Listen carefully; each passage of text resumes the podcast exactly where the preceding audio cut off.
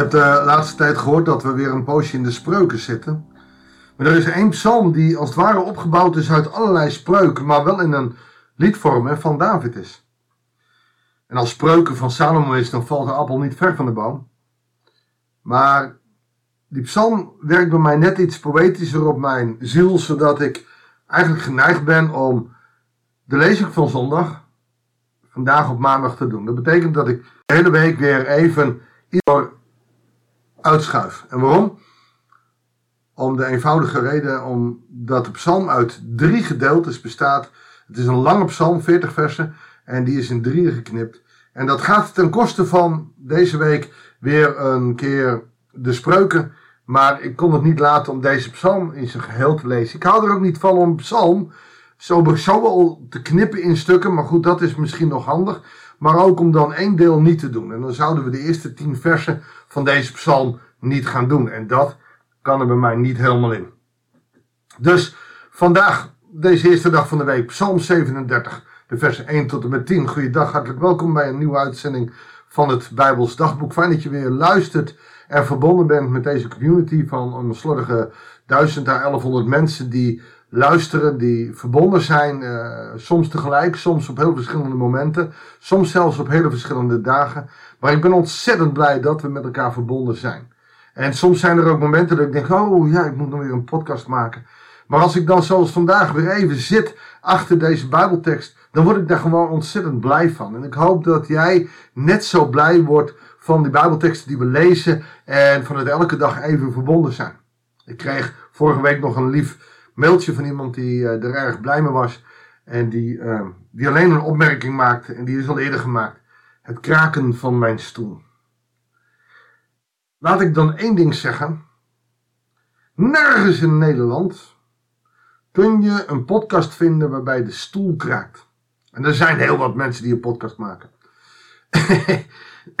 en het kraken van de stoel is voor mij ook gewoon een enthousiasme. Want je zal hem meer horen kraken als ik echt helemaal vurig word. Dus uh, een voorstel was om er maar een collecte te houden voor een nieuwe stoel. En dat heb ik zelf meteen verworpen. Want de stoel is nog goed, ik zit er nog goed op. En dan maar een beetje kraak. Maar wat heerlijk om af en toe wat terug te horen. En fijn dat we zo met elkaar de Bijbel kunnen lezen. Zoals gezegd, Psalm 37, de eerste 11 versen. Ik zei 1 tot en met 10, het is 1 tot en met 11. Een lied van David. Hij speelt hem op de harp. Tenminste, dat vermoeden we omdat David zijn liederen altijd op de harp tokkelde. De ritmen zijn redelijk uh, bekend. Uh, lange zinnen. En dan twee, en dat is een couplet. Behalve dan rondom vers 7, die staat opeens los. En die is wat langer. Uh, dus ik ben altijd benieuwd hoe een melodie ging in de originele staat. Want ook vers 20 bestaat dan plotseling uit 3 in plaats van 4. Dus je zou kunnen zeggen dat er af en toe een soort van refrein is. Maar dat zijn er dan maar twee. Laten we maar gewoon gaan lezen. Ik ga er niet meer zingen. En gewoon kijken wat David ons te zeggen heeft in deze psalm. En het begint met de tekst: Erger je niet aan slechte mensen. Wees niet jaloers op wie kwaad doen. Zij verdorren snel als gras, zij verwelken als het jonge groen. Dat is een enorme waarheid. En toch, vele christenen met mij, misschien jullie wel als luisteraar, en ik net zo, vinden dat zo moeilijk. Want slechte mensen die negatieve dingen zeggen, dan kunnen we ons helemaal aan ergeren. Ik heb het als ik naar het journaal kijk en zie dat jonge mensen bijvoorbeeld ambulancepersoneel in de weg staan en, en hinderen.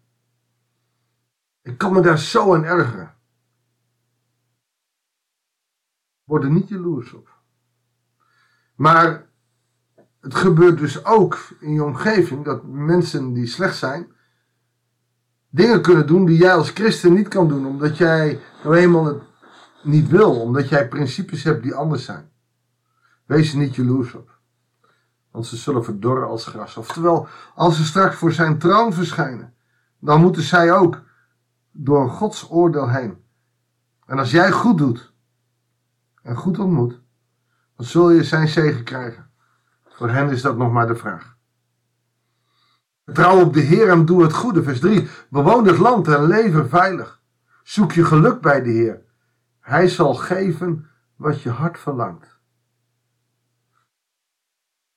Tegenover die slechte mensen staat hier het vertrouwen op de Heer en het goede doen. En dat vers 4 is zo diep. Zoek je geluk bij de Heer. Dat is niet dat je er altijd blij van wordt.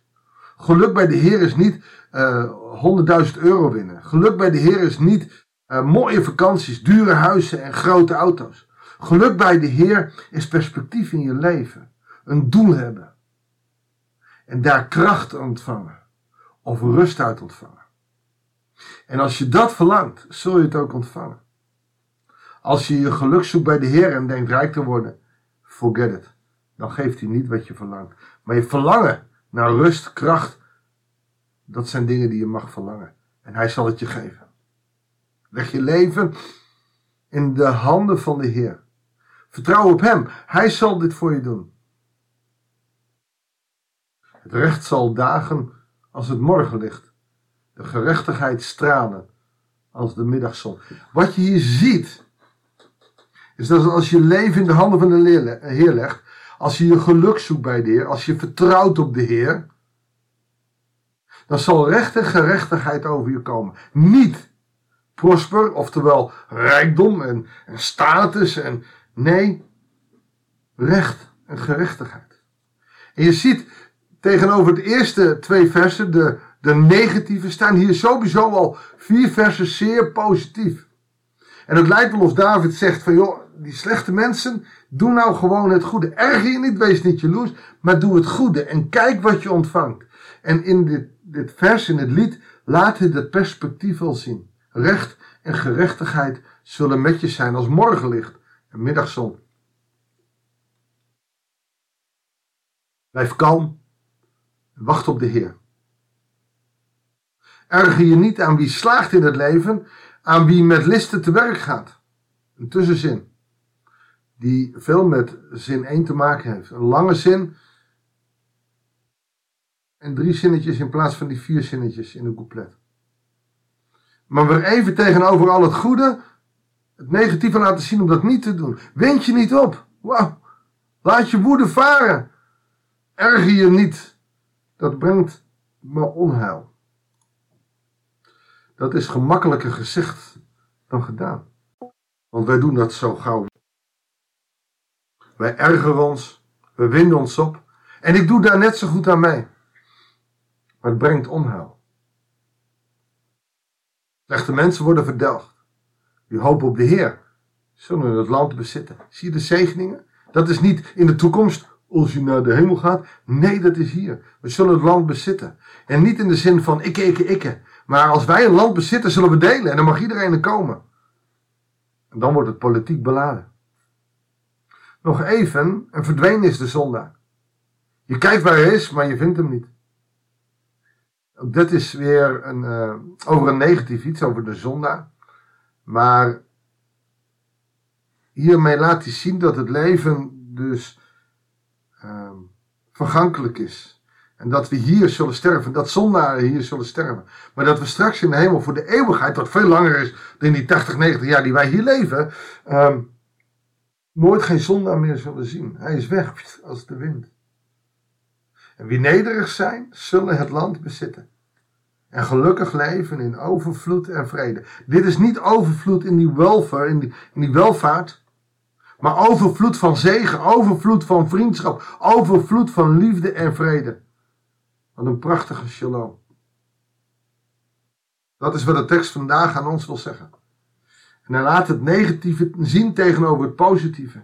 Niet hel en verdoemenis, maar wel een toekomst voor ons. Waarom? Omdat, omdat zondaren weg zijn. Omdat de zonde slecht maakt. Omdat het ons ongelukkig maakt. Maar geluk vind je bij de Heer. Nou, ik hoop dat je snapt dat, dat ik deze tekst niet wilde overslaan. Morgen gaan we naar het tweede gedeelte. En overmorgen naar het derde gedeelte. Gewoon omdat het een prachtige psalm is. Psalm waarin je ook zomaar tegeltekstjes uit kan halen. Maar die in zijn geheel nog mooier is omdat er een lijn in zit. Mag ik voor je bidden? Dank u wel, Vader in de hemel, dat we deze psalm mogen lezen. Dat deze psalm laat zien dat wij als christenen perspectief hebben. Niet beter zijn dan niet-christenen. Maar dat wij perspectief hebben hier in het leven. Ook als alles tegen zit, dat we toch mogen leven onder uw zegen. Heere God, want niet-gelovige mensen zullen het zo moeilijk hebben als ze geen geld meer hebben. Maar ons geluk ligt niet in het geld, in ons huis, in onze auto. Terwijl het af en toe best wel makkelijk is. Maar ons geluk ligt in het kennen van u. In uw liefde. En in u vele mensen met elkaar leren kennen. Dank u wel voor die boodschap. Dank u wel voor uw liefde en uw genade. We loven en prijzen uw grote naam. Van nu aan tot in eeuwigheid. U bent de grote koning. Amen. Nou, een prachtige psalm om deze week te mogen beginnen. Ik wens je heel veel zegen. Ook voor deze dag. Ga met hem. En weet, als jij in hem gelooft, als jij vertrouwen hebt in deze betrouwbare, liefdevolle God, die soms streng kan zijn, dan zal je perspectief hebben in je leven. Dan heeft je leven een doel. En dat gun ik je van harte. Tot kijk en heel graag tot de volgende uitzending van het Bijbels Dagboek.